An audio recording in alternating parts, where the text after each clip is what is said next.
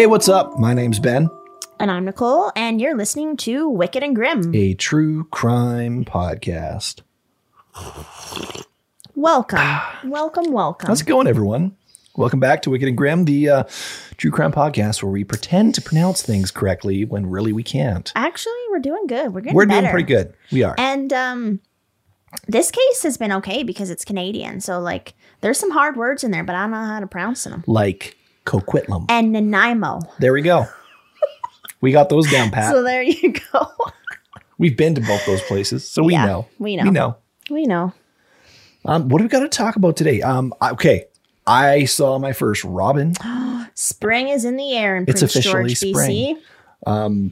Yeah, We're a little bit behind. I'm pretty sure a lot of our listeners are a little more southern than us, and they're like, "It's been spring for like a month. What are you talking about?" Um, we still have a foot of snow on our we front still lawn. actually do have snow. It's kind of depressing, but at this point, it gets a little bit refreshing when it's like it's melting at a pretty steady level. Really, It is. It's not going to last much longer. Give it another two, maybe three weeks, it'll all be gone. Other than a couple snow piles here and there, you know. Yes, But it's been the sun shining. It was warm. I was in a t-shirt today. It was ah, great. it's just the best. I didn't get outside really at all today. It was a little, a little bit, a little bit depressing. Well, you were um, hunk. You were hunkered down in the I tiny home. I was hunkering down. I had to. I had, would- a, I had a deadline. How was tiny home life today? Hunkering down, researching, and not leaving this like 400 square foot building. It was okay. It was it okay? It was all right. That's it. I survived. You survived. Yeah, Well, I'm glad. I'm No, really glad you survived. it was good. The dogs were outside, so it was good. They weren't bothering me. No farts on the inside of the house. No. No. No. Well, that's good. It's a bonus. And it's your birthday on Saturday. Is it a Saturday? You're turning 30, right? I'm turning 20. 29? I'm turning 20. You go that back that far, hey? No, I'm uh, I'm turning 34 years old. wow. You and I are the same age. You're so pretty much like an old you man. give you 6 months and you'll be turning 34 too. I'm only 33. well, so am I right now. Yeah, well, I don't have my birthday on Saturday. Fair enough. And then after that, you you need to listen to everything I say because I'm the wise old man. Oh my goodness. Yeah, and I gave you some sweet options of things we can do, and you chose pizza and beer. Pizza, beer, and watch a movie at home. Mm-hmm, that's Yeah. what you chose. Yeah, going to be fun, actually. Super chill. Okay, what do you guys do for your birthday? Because I know, like for me, there was this one point where it's like I just don't want to do parties and stuff anymore. I just want to just chill at home, and I don't care if there's even big dinners or anything. I can do it without pizza and beer. Like, What? You wouldn't care if there if it was literally just like a, a normal day, like nothing, and it wasn't even yeah, acknowledged? exactly. What? That I don't allow that. Uh, I actually, okay, I actually think birthdays are a very important thing because they are a privileged day that are not granted to some people. So That's very I true. do think that birthday should be celebrated very much so. That's very true. But I think a lot of people, not all, but a lot of people in this world over celebrate their birthday. They think that, Yeah. well, it is my day. Everything should be for me. It's like, fuck off. You're not that special. You know what I mean? It needs to be acknowledged. I think something needs to be special Yeah. has to happen, in my opinion. For me, I mean, we live a good enough life that I don't need a special day dedicated to me. You know, if if I want, I can go out and buy pizza any day I want and just be like, oh, special day for Ben. Oh, can I know I cancel mean? the chocolate covered Oreos? Okay, you can't cancel those. that is my birthday cake in lieu of. If you guys haven't had chocolate covered Oreos, oh my god. Oh, we have a friend that makes them and they're so good. They're so good. They're so good. I She ordered, even, like- I ordered you two dozen, dude. She's even dusted them with like edible like gold powder before. Yeah. Like a mica powder, but it's edible and it's Yeah. looks fucking fancy and it's delicious as shit. We'll have to post some. Oh, 100%. We'll, we'll do something. We'll do something. yeah. Okay, so we got some patrons to thank. We do. Um, we Nicole's reading today. Well, I have a ton of names to pronounce in this case, so I was like, I'll add some more to it. There we know, go. We got it. you got it. Okay, where did we leave off? Okay, so we have Abigail Marie Smith, Samantha Dukes, Marissa Webb, Tammy Earl, Elizabeth Short, and Kelsey Austin. All awesome people who joined us over Yeah. on Patreon. Thank you very, much for your And support. actually, like easy enough names for me to pronounce. So hopefully, I didn't fuck any of those up, but I don't think I did. you know, I think it's not that they're necessarily easier names. I think we're just getting better at this. Oh yeah, that could be it too. It's our awesome skill level of pronunciation going Mm-hmm. up in the world, I think. Okay, and I'm actually super proud of myself because I finished the Robert Pickton case. You did. And I've literally been putting this case off for a whole year. So, you know what? Well done. well, it's Well done. major pat on the back to you because it is a major case that's been looming over us. It's one that from day one of the podcast, we're like, we have to do this case. Mm-hmm. It's one that we've had people request time and time Ti- again. tons. Our most requested case. And it's it's deep. It's Ugh, horrendous. It's a lot. so well done for for getting through this one. Yeah. For sure. I definitely had to have a nice hot shower before this. So, um, okay. And if you're just listening to this and you're like thinking this is part one, it's not part one. This is part two, yo. So you got to go back And and, listen. listen. to the last episode because it was part one. Yeah. Hit part one up and then part two. And um, yeah, part one I feel like was pretty mild. It was like mostly talking about Robert Pickton's past, his like upbringing, um, basically kind of up to the point where shit really started going south. I guess we talked about like Piggy Palace and how um about the downtown Vancouver East Side and yeah, so and some of the incidents that uh, happened surrounding Pickton's childhood that kind of potentially led him on this path. very much so potentially could have led him on this path. So this this one is a bit more um like the warning we put at the beginning is a bit more Emphasis on it. yes i was like what is the word i don't even know how to say it Yeah. So trigger warning on this because Yeah. it's it's a heavy case. it is very heavy and yeah we finished last episode um with i was about to tell you about the story of wendy lynn eistetter so now i'm going to share that story All right, let's get the bowl roll bowl ball. Get the ball the rolling. bull ro- No, if it was a bowl, we'd be packing the bowl. i have no idea okay You don't get it, because you don't smoke the marijuana. Not that I do Oh, either. I don't also, get it. Also, it's completely legal in oh British that Columbia. okay i get it saying. now see my my brain doesn't go there You're too innocent. I know. I am too innocent sometimes. Shit. Hey Dave, Yeah, Randy. since we founded Bombas, we've always said our socks, underwear, and t shirts are super soft. Any new ideas? Maybe sublimely soft. Or disgustingly cozy? Wait, what? I got it. Bombas. Absurdly comfortable essentials for yourself And for those facing homelessness. because one purchased equals one donated. Wow, did we just write an ad? Yes. Bombas. Big comfort for everyone. Go to bombas.com slash ACAST and use code ACAST for 20% off your first purchase. Okay. Okay, so it was the evening of March 22nd, 1997. Robert had picked up Wendy Lynn Eistetter from the downtown east side. Wendy was 30 years old. She unfortunately was addicted to heroin and cocaine, an addiction that cost her $200 a day. wow. That just like some, and I have another one in here where it's like how much someone spends. It's just like, whoa, that is a lot of money. That's a lot of money. It's a lot of money. I I mean, it's honestly, if you're spending that much, especially what what year is this?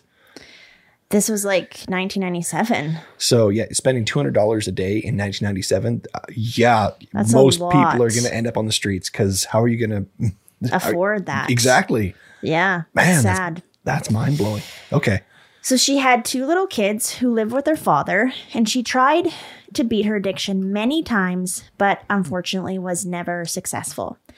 The evening Robert picked her up, she was particularly desperate to make money. And though she only charged $40 a blowjob, Robert had offered her $100. You see, earlier that night, she had hit up the, the casino and lost $60. She needed to earn that money back so her boyfriend slash pimp didn't find out. Hmm. So she needed like so that extra little bit of money was like would do it for her, right? well, and that's going to probably stop some a physical altercation most likely. So it's So quite was- literally going to save her ass. She was in a rough position. Dang. She or Robert was offering to pay the extra money because he wanted to bring her back to his place in Port Coquit- Coquitlam, which was a further distance than she would normally travel. When they got to Robert's house, she remembers thinking to herself, what a pigsty his place was. His bedroom had no bed, just a sleeping bag on the floor with a thick roll of pla- clear plastic. And at first, I was like, oh my gosh, it's so Dexter. But I think that the plastic was actually like for cushioning. Yeah, most likely. Robert paid Wendy and they did their exchange. Once finished, Wendy needed to use the bathroom where she attempted to inject herself with an equal mix of heroin and cocaine, but unfortunately missed the vein in her leg and didn't get high. This may have been a blessing in disguise, though, because when she came out of the bathroom and was looking through the, the phone book for a number, Robert approached her from behind. He began to caress her left hand before slipping a handcuff around her wrist. This triggered a fight reaction to occur, occur inside her, and she began to punch, kick, and scream. Fucking good. Like, go, go, Yes. go. I remember the first time I actually heard this story and I was just like on the edge of my seat because holy fuck. I know. I can't imagine being in her shoes. Oh my gosh.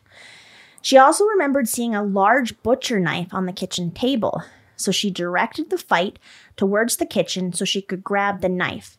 Unfortunately, grabbing the sharp edge rather than the handle initially and cutting her hand quite badly. This did not stop her though, and she started swinging the knife in Robert's direction and getting him in the throat. She searched for a way out, throwing whatever she could find in the direction of Robert. She blacked out at one point, waking up outside, but still in mid fight with the knife in her hand, frantically jabbing at Robert. Robert got the knife away from her, but then he himself lost consciousness. This was her opportunity to run, which she did to the closest neighbor's house, but no one was home. She then saw headlights approaching. Worried at first it could be Robert, so she hid, but noticed there was two people in the car, one being a woman. She waved the car down with it initially passing, but a few minutes later, it came back. It was an elderly couple, and they were appalled at what they were seeing. Like, could you imagine? Oh god, I can't imagine. Wendy was absolutely covered in blood. Apparently, her guts were also spilling out of her stomach. And, like, oh my gosh, I just think, like, this that makes me sound like a terrible person, but I'm like so cautious, like, just so cautious, and I would honestly have trouble stopping. But if I was like with you and it was just maybe like a single person like that, but then also people do some really fucked up shit to get like people in situations sometimes. Yeah, you don't know like I, I hate to say it because yeah, you're right. It sounds terrible, but there's situations where someone could be flagging a vehicle down and faking a scenario like Yep. that to get you. Yeah. And that's unfortunately the world we live in today, which is horrible. I know to actually have to think twice about helping someone. Yeah. Like it's it's shit. But something I didn't even put in here is like she was holding the knife still and then the man was like don't stab us kind of thing but then she like dropped her knife right away so i think it was like very clear that she just like needed help and wasn't hmm. actually going to harm them but still oh anyway they got wendy to the hospital where it was initially not looking good for her the doctors weren't sure if she was going to make it as they are working on wendy though another stab wound victim was brought to the hospital.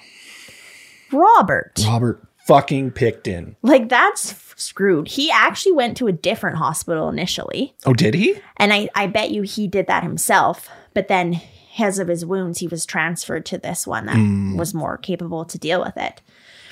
So, within his belongings was a key, a key that just so happened to open the handcuff on Wendy's wrist. Yeah. Like, WTF. Right? Like that's that's a smoking fucking gun right there. Yeah. It is. Wendy thankfully would recover and told the police everything.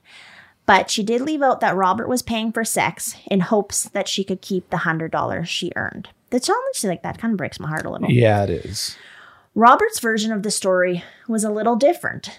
Basically, that Wendy came out of the bathroom after injecting herself with drugs, saw that Robert had $3,400 sitting on the kitchen table, demanded that she wanted her money up front, and started grabbing for the money when the fight broke out.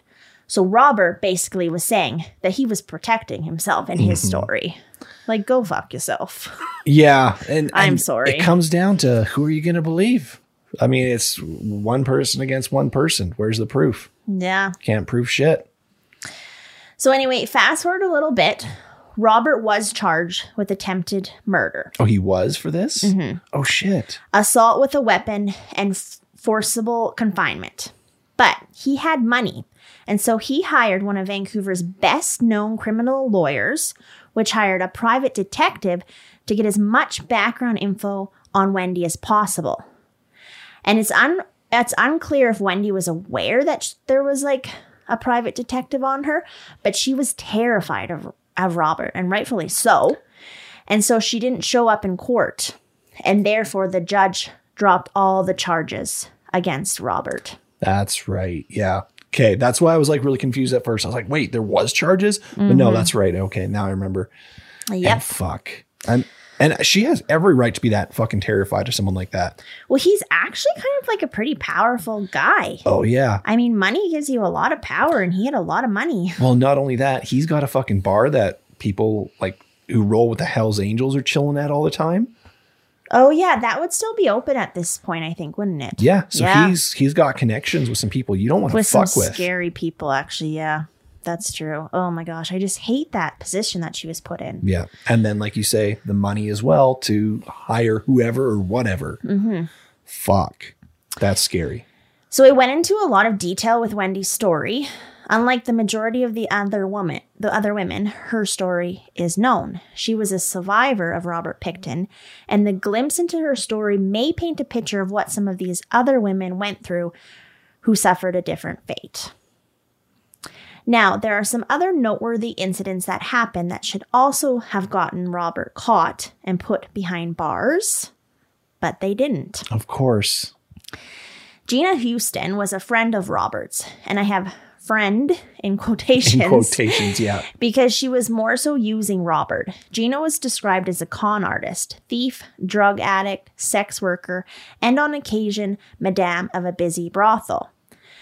But they did have a mutual business partnership, and that was that Robert would help her with money and food, and Gina would help him find and bring back women from the downtown east side back to the farm. She would also bring other people into Robert's life, one being Andrew Bellwood. When Robert and Andrew met, they seemed to hit it off instantly. Andrew was described as a tall and lean, as tall and lean with a preppy look to him, but a crack addict with a criminal record and troubled past. He would sometimes spend up to $5,000 on cocaine for 3 to 4 day binges. Holy shit. Like that's so much. How can you survive through that? I know. That's a lot in your system. Wow. Yeah.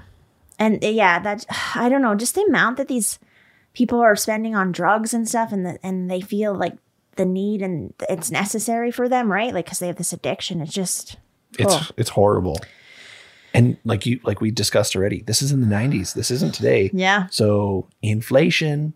Yeah, Right? I know. I'm not even going to look up that inflation. It'd make us more upset. Yeah. So, anyway, on one particular evening, Robert wanted Andrew to go get a sex worker with him. This didn't interest Andrew, so he refused, but Robert proceeded to tell him what he did to sex workers. He reached under his mattress, grabbing a set of handcuffs. Then he pulled out a belt and a wire. He told Andrew he would pick them up from the downtown east side, drawing them in with drugs and money. He'd bring them to his farm, do them doggy style on his bed, which gave him the opportunity to be behind them. He then handcuffed them before moving on to strangle them. He'd tell them that everything was going to be all right. Things are going to be okay now. That's a good girl. Fuck. What a sick, perverted fuck. It's just nasty. He told Andrew how much they would bleed. He'd take them out to the barn.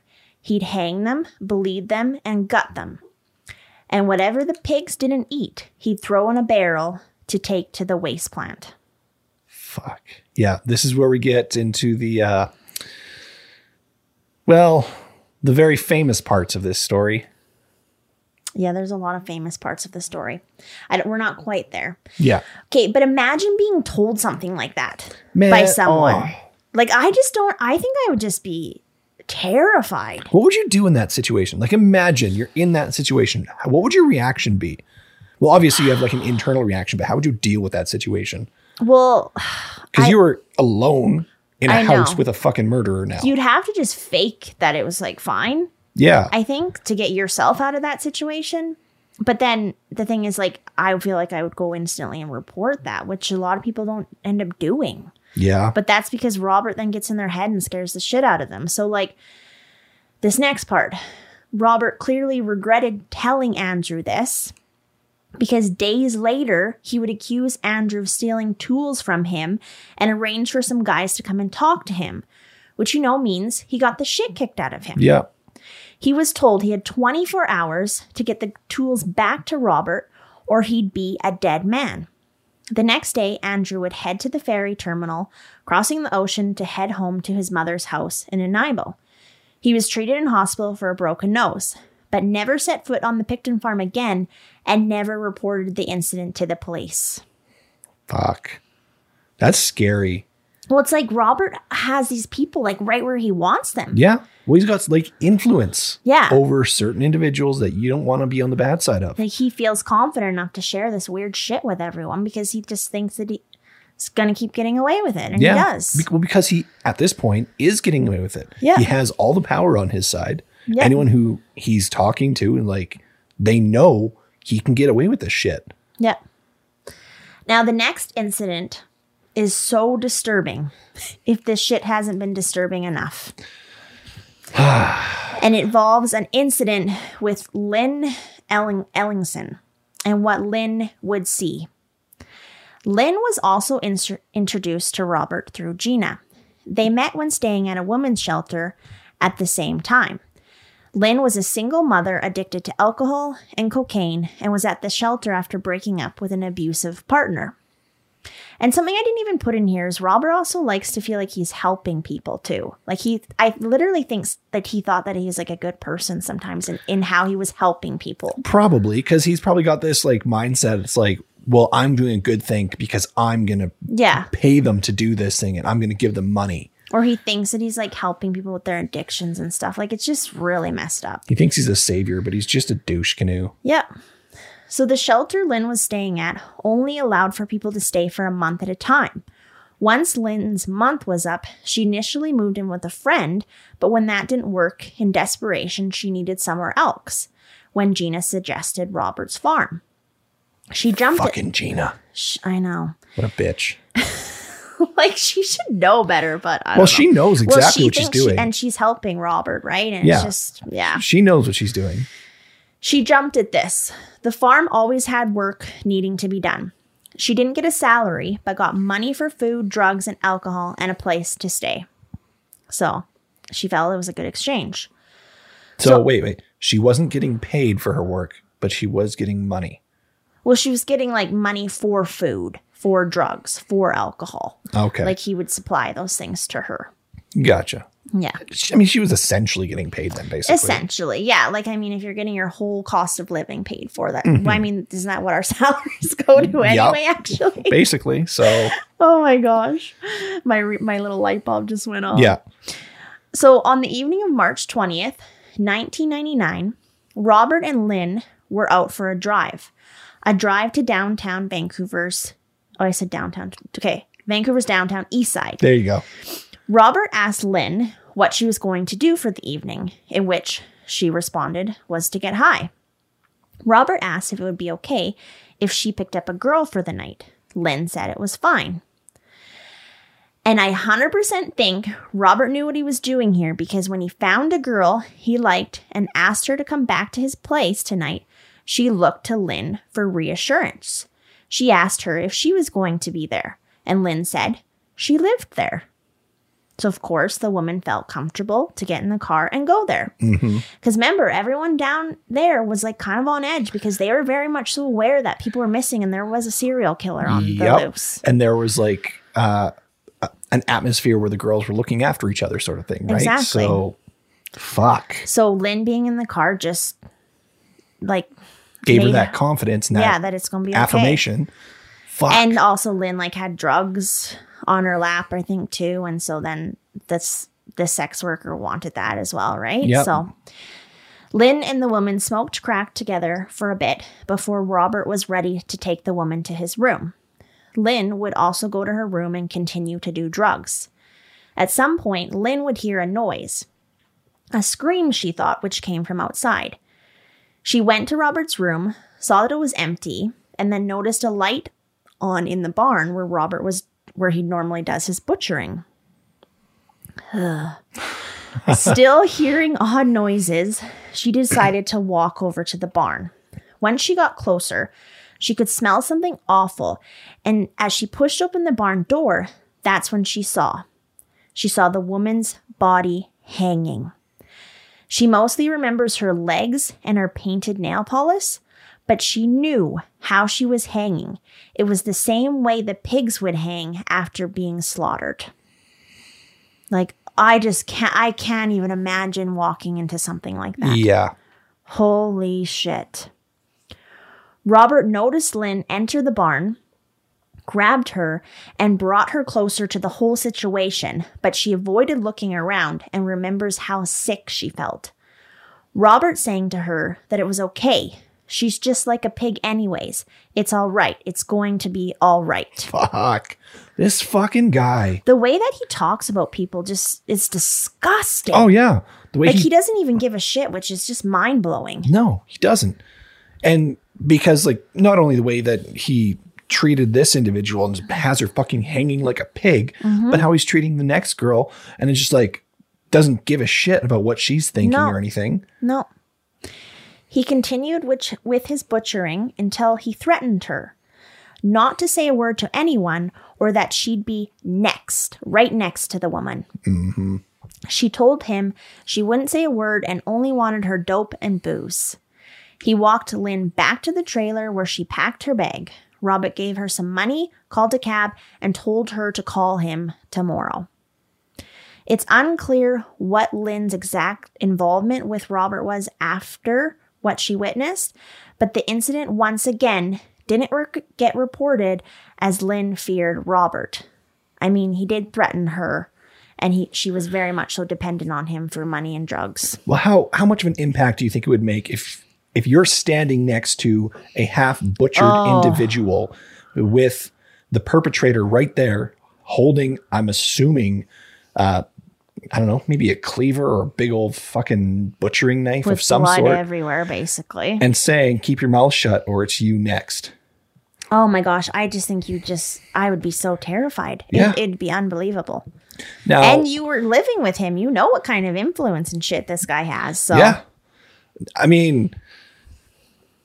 I don't think that's an excuse to not be reporting stuff after the fact No, once, once you're no. safe. But No. I mean, in that meantime, fuck. But to her, in her mind and stuff, Robert was the one making her safe, Yeah. right? Prior to. All I know is at the first moment I got, I would literally be running down that fucking road. Oh my gosh, I know. Oh my gosh, I. Oh, okay. Let's. Just, I just can't. Like I, I would not be sleeping that night. I'd be like, yeah, She like, probably didn't. I'm give me sure. some weed and some booze or whatever drug it is, and you know, I probably, I, I mean, maybe you'd need to do it to get your fix or the stress of the situation. I mean, yeah, I'd probably need a drink actually. Now that I think of it, but then I wouldn't be sleeping. I'd be waiting for him to fucking go to sleep, and I'd be playing it all cool, and then I'd be gone at like fucking one in the morning. I'm gone. Yeah, but then what if he went and like he spent all that time getting rid of all the evidence and shit? And then also like think about the because the police weren't taking people seriously, right? That had like addictions or that were had like a, Oh, a yeah. criminal past and stuff. So they might not even take her word. Yeah, that's Right? that's very much so true. But I'm just saying, if it were me in that situation, I'd be hightailing Yeah. it like a little bitch. Oh yeah. guaranteed. I'd be squealing down the road like this little piggy went home. Just oh saying. my gosh, he would be running after you. It would be quite an interesting scene, actually. Okay, so also in 1999, Bill Hi- Hiscox would, who worked for the Picktons, would report to the police information he heard from Lisa Lisa Yelds. Lisa, who I haven't mentioned yet, was best friends with Robert and best friends with him for some time, and an actual best friend, unlike Gina. She knew a lot of family secrets, though she didn't know about Robert's fascination with the downtown east side. Anyway, Lisa had mentioned to Bill of seeing women's clothing items all over the place at Robert's, as well as purses and ID, IDs in his trailer. Stuff ID that people like don't of leave women. behind. Yeah. Bill reported this to the police, and what a strange character Robert was. And he said, with all the women going missing and the attempted murder charge of Wendy, he felt this was quite a coincidence. Mm-hmm. Police attempted to question Lisa, but she had a strong distrust towards the police and so was not cooperative. Unfortunately, the police could not do anything with this information. This wasn't something they could obtain a search warrant for from. It was just verbal information reported by someone who was not directly a witness. Fuck. Yeah. Now, I wanted to go over some of the details of what exactly the police were doing in regards to this case. So, I mean, we've already kind of touched, it took them quite a while to do anything really. Like, Any sort of involvement, it, it took Yeah. them a long time to get involved. they were very much so denying that there was a serial killer really or anything going wrong. In 1999, the police department formed a working group called Project Amelia, which was looking at disappearances of 40 women between the years of 1971 and 1998. They had luck in locating some of the missing women on their list, actually, and very much so believed that a serial killer was at work. well, no shit. Yeah, It took them long enough, eh? But struggling with the old boys of the force who didn't seem to want to believe in new emerging methods of investigation. Mm. In 2000, the project was stopped with beliefs that the disappearances were going down and that they were stopped, but they hadn't stopped. So that the decision was made to put the officers on more important investigations. Now I'm curious at what I mean, old or new tactics. uh, Like it doesn't matter. I'm curious as to what it was that made them think that it was on a decline. it had slowed down. It had like there were some years where it was like 13 or whatever, and then it went down, and there was like I think one year where it was like five, and then that year where it stopped, there had only been one so far. So they were thinking that it was just like on the decline, So, like wishful thinking almost. It seemed like I mean, even still, the they say, okay, there is a possibility of there being a serial killer out there, and then all of a sudden it's on a decline. That's pretty convenient. So, what do you do? Oh, let's just ignore it. well, what? be- and because like who cares if it was on a decline? Exactly. There was still all these missing women. Exactly. Did they not feel like they needed to figure that out? Yeah. And so, So- they think, yeah, there's a serial killer. They start looking into it. Wouldn't it be convenient and normal for that to be a decline? Wouldn't that indicate that, yeah, they're right? Because now the serial killer is backing off with the mm-hmm. investigations ensuing. Yeah. So clearly, that is confirming their suspicions. because there was even times that they would be fo- they would follow Pickton and stuff or Robert, but they he always seemed like he knew, right? And Yeah. so then at those moments in time, like he wouldn't do anything wrong. Yeah. So And then, so yeah, of course, whenever a serial killer, you know, I don't know, stops doing bad things, you just let them get away with it. Clearly. yeah, holy, holy. Okay, in 2001, Project Even Handed would take on missing files from Project Amelia. The team was a joint force, though. It was a joint force of RCMP and Vancouver P- Police Department investigators. And their stat- starting point was to acknowledge that the Vancouver Police Department had refused to accept that a serial killer was responsible for the disappearances. Good. So this one, like this, like seems when shit legitly started here. it's when the foot p- was put down and it's like, okay, we need to do something. Yeah. And it took long enough. So instead of just investigating missing women, they were also looking at suspected men, which is what needed to be happening. Awesome. Robert was on that list and he was actually considered top priority.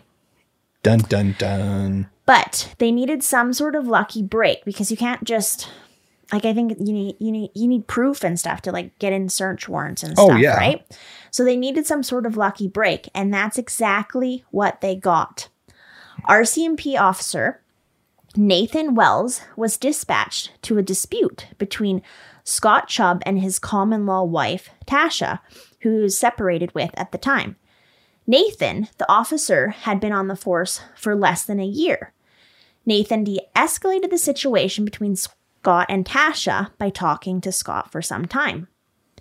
He also realized Scott may be use, a useful source to him at some point in time, so established a sort of friendship with him and left him with his number. Hey, I'm Ryan Reynolds. At Mint Mobile, we like to do the opposite of what Big Wireless does. They charge you a lot, we charge you a little. So naturally, when they announced they'd be raising their prices due to inflation, we decided to deflate our prices due to not hating you. That's right. We're cutting the price of Mint Unlimited from $30 a month to just $15 a month. Give it a try at mintmobile.com slash switch. $45 upfront for three months plus taxes and fees. Promote rate for new customers for limited time. Unlimited more than 40 gigabytes per month. Slows. Full terms at mintmobile.com. Nathan would move into a new job within the Coquitlam's RCMP drug section when Scott would give him a call suggesting that they should meet. You see, Scott had just lost his job and needed money for rent, so was looking at providing Nathan with information in exchange for money. Mm, Gotcha. Which I didn't even know like that was a thing that people would go to the police to do. Well, I mean, But anything can you be purchased, the, right? If you have the information, I guess, Yeah. right? So, long story short, Scott knew of a person with illegal, unregistered firearms in his possession, and that person was Robert Pickton. See, you, you said a moment or two ago that the, the RCMP needed a lucky break. This isn't a lucky break as far as I'm concerned because Robert is flailing things like this around Yeah, um, and to a lot of individuals who are passing through his property. It's not so it's about time, really. Yeah, it's not a lucky break. It's something was going to catch up to him eventually. something had to give. And I think he got away with it far longer than he should have. Way too fucking long. So, yeah, like you said, it was about time.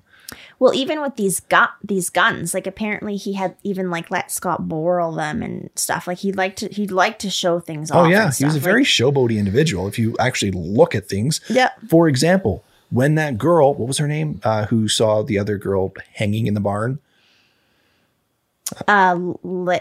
Lynn? I Lynn? think it was Lynn. Yeah. So what did he do? He brought her in and showed her. yeah. Yeah. Like, are you fucking kidding me? What's any murder movie or anything? What's fucking rule number one? You don't tell anyone about it. Mm-hmm. What does he fucking do? and he tells a lot of people a lot of weird shit. Exactly. But it never seems to catch up to him until now here. So So, Okay. like you say, it's about time. yeah, I um was distracted there because I realized I got a name wrong. But it was so I said okay. I was going to say as Scott moved forward, but it says Nathan moved forward with the, this information. He seemed to dawdle his eyes and cross his T's, and a search warrant was obtained. It also had been asked. So they had asked if a few members from Project Even Handed could attend the search, with Nathan saying yes. Awesome. So- Keeping those eyes open when they're in there. Then Yeah, exactly. So on February 5th, 2002, officers raided the pig farm. In addition to several illegal and unregistered firearms, as expected, they also found numerous items connecting missing women to the property. Numerous. yeah, who didn't see that coming? No shit. Robert was initially arrested on weapon charges and released on bail. He was kept under surveillance, not permitted to return to the pig farm, while police conducted a thorough search under a second search warrant using what they had seen on the property to search the farm as part of the BC Missing Women investigation.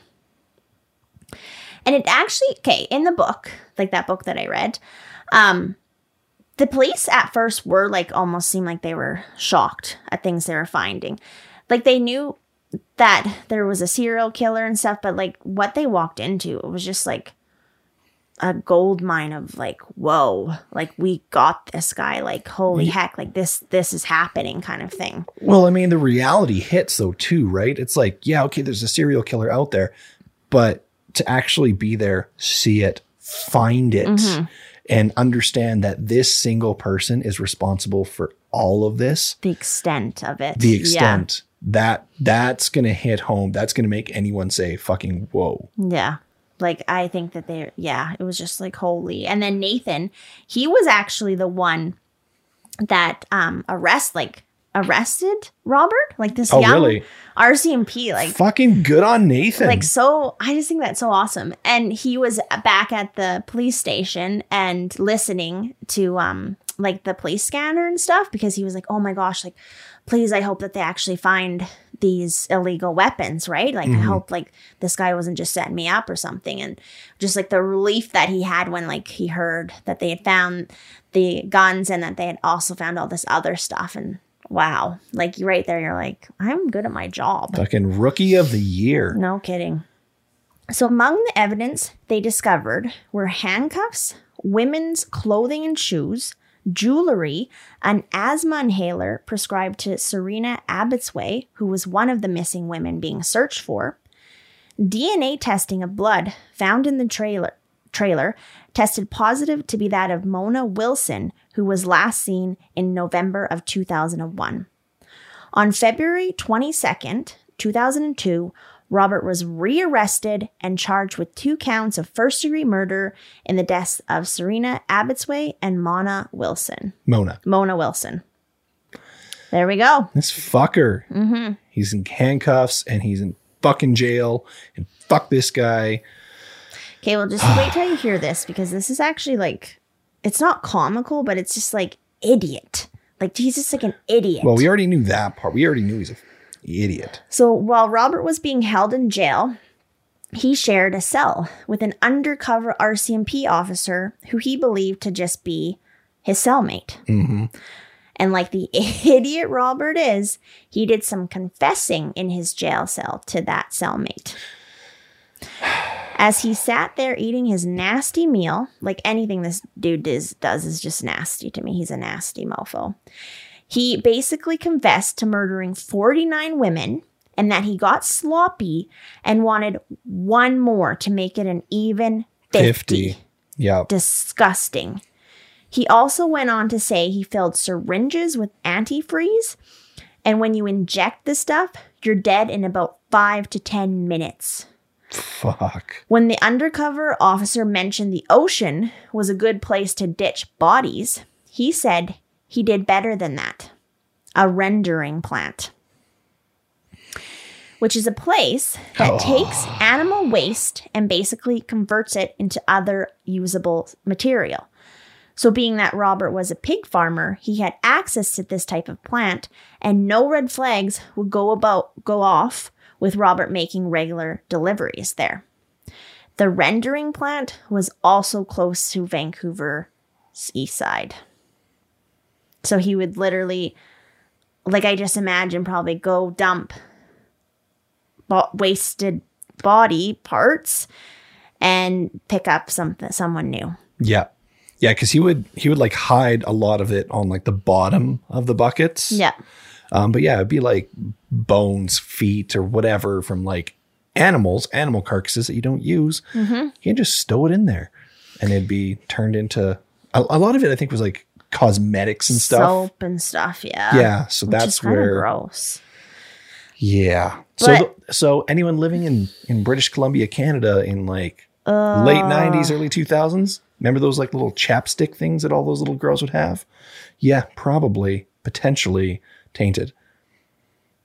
Cool. But just you wait. And this actually just triggered a memory to come back. Um, because there would be at times people picking up his waste, and there would be like people um saying they noticed chunks of meat in there and stuff, which was just like not normal, or it'd be like charred. Yeah. And but then this no one really they're just like did their job and like never really questioned anything. Which is just ugh. Okay. Meanwhile, the pig farm began the became the largest crime scene in Canadian history. During the early, days of evac er, excavations, sorry, forensic anthropologists brought in heavy equipment to shift, sift through 387,000 cubic yards of soil, including two 50 feet 50 foot flat conveyor belts and soil shif- shifters to find traces of human remains. Like they had a lot of soil to go through. Oh yeah, they did. This is absolutely nuts. Investigators took 200,000 DNA samples and seized 600,000 exhibits.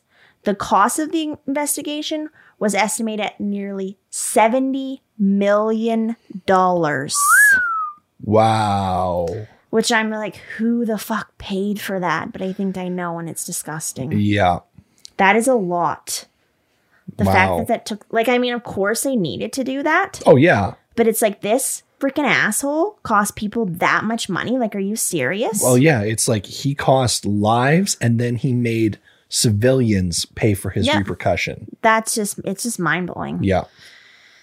Okay, here I go. Among the few items I already mentioned as being found, they also found a partial jaw in an area Robert fed his pigs, decomposing human remains in five gallon pails, blood soaked clothing, vertically cut human heads within buckets in the freezer, important documentation with victims' names, hands, feet, feet, dildos, one apparently being attached to a .22 caliber revolver, which like a just- silencer, right?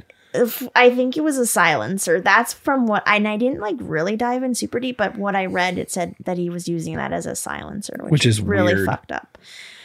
More decomposing remains in a garbage bag, teeth, large amounts of blood, Fuck. and syringes filled with a blue liquid. Antifreeze. Mm-hmm. Fuck. And I could go on and on, but I figured that was enough. He also was like terrible with at like animal cruelty. The pigs that he had, oh my gosh, on his farm were like not taken care of well. They were, it was awful, like just awful. Super neglected. like there's lots. I think one of them, it said had a baby, but then all these babies ended up sliding into mud or something and died and then the mom like could barely walk and it was just like most of them were just they had to put a lot of them down because they were just not he just didn't give a shit about anything Fucking Pickton. and here's how the charges followed. On April 2nd, two more charges were added for the murders of Jacqueline McDonell, Diane Rock, and Heather Bottomley. A sixth charge for the murder of Andrea Joesbury was laid on April 9th, followed shortly by a seventh for Brenda Wolfe. On September 20th, four more charges were added for the slayings of Georgina Papin, Patricia Johnson, Helen Hallmark, and Jennifer Furminger. Four more charges for the murders of Helen Chinnock, Tanya Holk, Sherry Ive- Ivering. I'm sorry if I'm pronouncing these names wrong. I'm seriously trying. And Inga Hall were laid on October 3rd, bringing the total to 15. On May 22nd, 2005, 12 more charges were laid against Pickton for the killings of Kara Ellis, Andrea Borhaven, Deborah Lynn Jones, Marnie Frey, Tiffany Drew, Kerry Koski, Sarah DeVers, Cynthia Feliks, Angela Jardine, Wendy Crawford, Diana Melnick, and a Jane Doe, bringing the total number of first degree murder charges to 27. And he openly admitted to his cellmate of 49. Yep. So unfortunately, they didn't get him for all of them. Like they couldn't find evidence that linked him to 49 cases. Mm-hmm. Now, before I move into talking about the trial, something else noteworthy to mention is that on March 10th, 2004, Dr. Perry Kendall, BC's senior health officer, had an announcement to make. And it goes as followed. I don't know if you remember this. I don't think I do remember this. As a result of information we received from RCMP, we have reason to believe there is a strong possibility that some of the product mm-hmm. from the Pickton farm and how much the RCMP do not know may still be sitting in people's freezers in the lower mainland. Yeah. Basically, meat from the farm could have been mixed with human flesh and sold to the public. The other claim being that human remains were fed directly to the pigs. That's all I'm going to mention about that, but Dr. Kendall did say the health risk of eating this meat could be a bacterial infection, but that was even unlikely unless someone ate it raw and uncooked. The thing that concerns me the most, though, with this announcement is like the pain and trauma it must have caused the victim's loved ones. Yeah. Like, that is just gut wrenching. Yeah. It's gut wrenching. And I do just want to point out though the the potential of Pickton just throwing the meat in grinders with um with pork very slim. Yeah, I don't think that was really his like No. full intention. Well, that's what people kind of blew it out to be. It, And they did. Yeah. I mean, there's a potential that he did that, but that's, it's not most likely what he, did. he did. could have with some for sure. Like I don't think anyone like knows for certain. Yeah. Uh, it's probably just cross contamination, is what it was. He probably used the equipment to dispose of people's remains. And I mean, we know he was not very clean. Ugh. And no, he probably was just, not. once he was done, and then got on to butchering the pigs, butchered the pigs with the whatever. same, the exact same stuff. But then also the pigs consuming yeah. because there was bones and stuff That too. throughout, right? That they had been like eating. Mm-hmm. And he even said that he would f- feed things to the pigs. Yep. So I don't know. I honestly actually feel like I remember that happening, um, being announced and just like Yeah, no, I didn't realize what you what uh, announcement you were going off on, and and yeah, I, I recall it too. Yeah. Um, Because like we live in the same province, so it was kind of like holy shit, but we're not in the lower mainland. But There's a lot of a lot of product that comes from down there that gets shipped up here. There's Yeah. a very real possibility that our supply was their supply. So you and I could very well have been on Pickton's fucking tainted supply list. yeah, I mean, lots of people in BC could have been. Oh yeah, So that is just, it's unbelievable. It's literally unbelievable. it makes my stomach fucking turn. Yep. This guy is so disgusting. Okay, so moving on to the trial. Although Robert had claimed to murder 49 women, he was only charged with 27 and later 26 when one charge of the Jane Doe victim was dismissed for lack of information. Robert would, however, first be tried for six counts of first degree murder. It was explained that the judge made the, the decision to split the charges because doing all 26 at once would have put an unreasonable burden on the jury, as the trial could have lasted like upwards of two years. Mm, that's fair. It does seem fair. That would be a that would be insane. So those six counts were for Serena Abotsway, who disappeared in August 2001 at the age of 29. Mona Lee Wilson, at age 26, disappeared in November 2001. Andrea Joesbury was last seen in June 2001 at age 22. Brenda Ann Wolfe, at age 32, was last seen in February 1999. Marnie Lee Frey, 24 years old, was last seen in August 1997. And Georgina Faith Papin, last seen in March 1999 and was 37 years old. On December 9, 2007, the jury returned a verdict that Robert was found not guilty on six counts of first degree murder, but was guilty on six counts of second degree murder. A second degree murder charge has a punishment of, of a life sentence with no possibility of parole for 10 to 25 years. The judge sentenced Robert to a maximum with no possibility of parole for 25 years.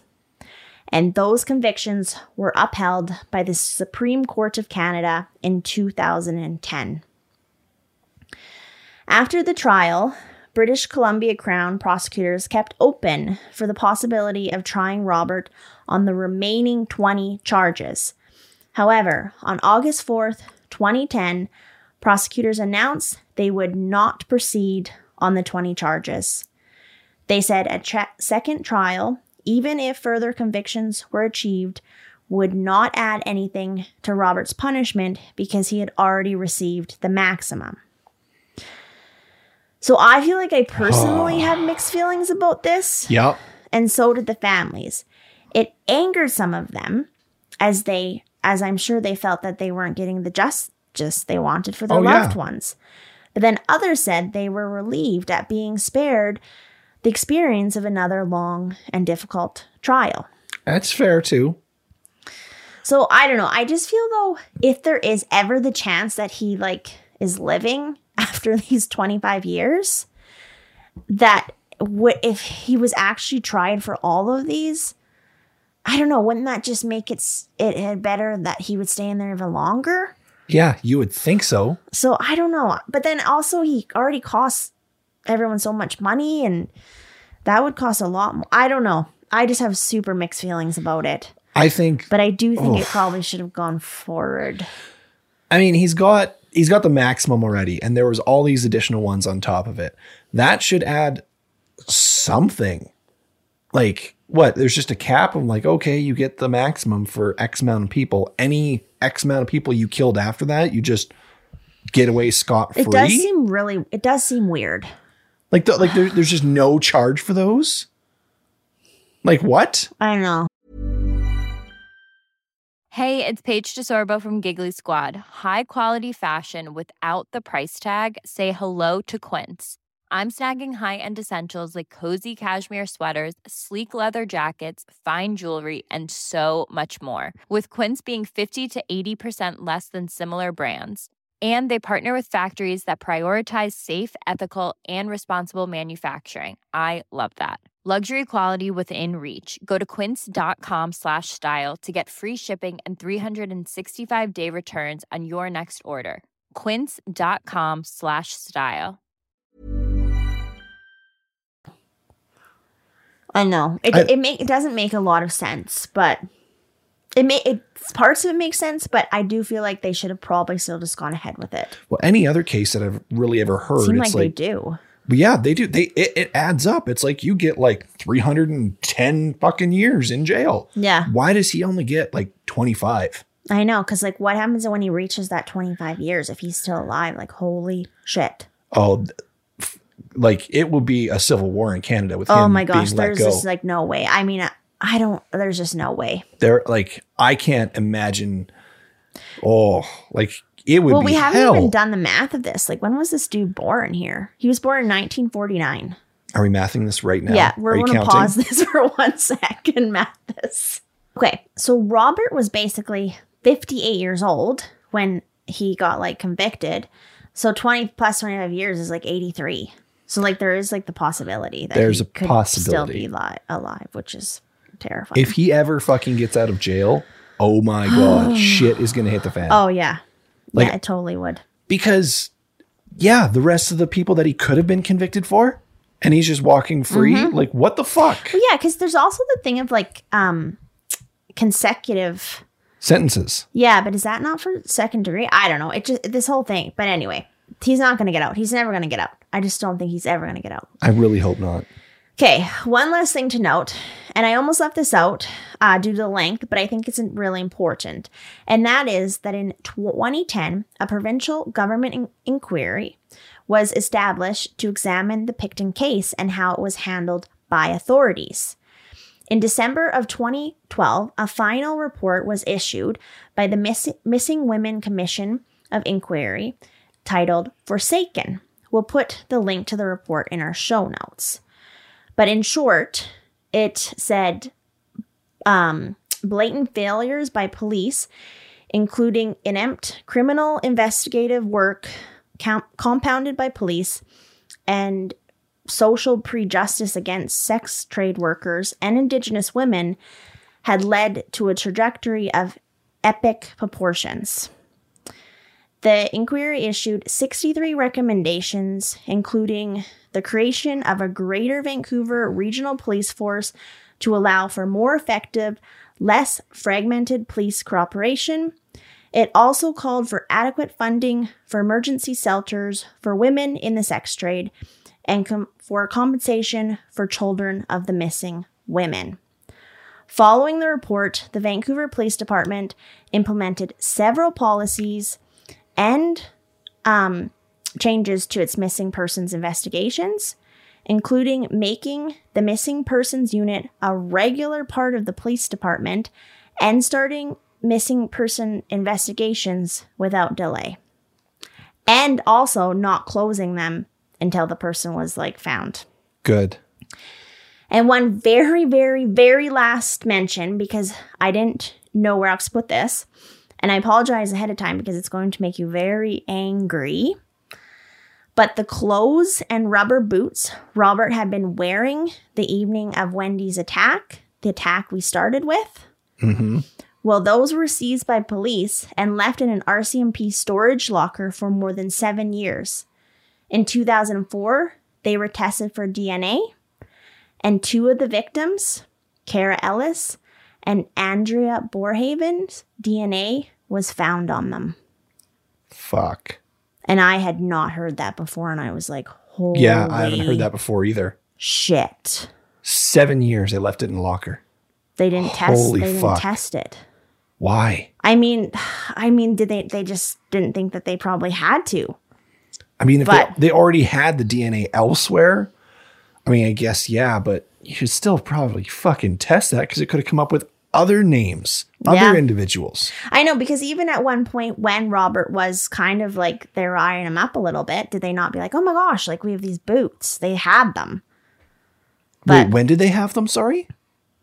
well, they had them for like right after Wendy's thing. When, oh, after Wendy's thing. Wendy and Wendy was in 1997. Oh shit! I thought you meant like when he was actually arrested, but no, that No. holy fuck! like for the attack where the victim survived, right? wow, Like how I started this episode. Yeah, wow, yeah. Like that almost is enough to make Okay. you ill. wow. Um, that's fucking scary and dark and really fucking sad. Thank you for bringing that to my life. I'm sorry. Holy shit! I know. I pretty much, well, yeah, I'm started and ended this uh, podcast with Wendy, and that's a tough pill to swallow right there. Wow. Yeah. I, I've heard this case a few different times, a few different ways.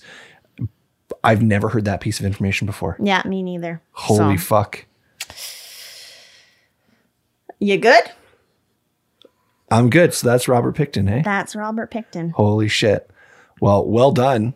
Um, fuck Robert Pickton.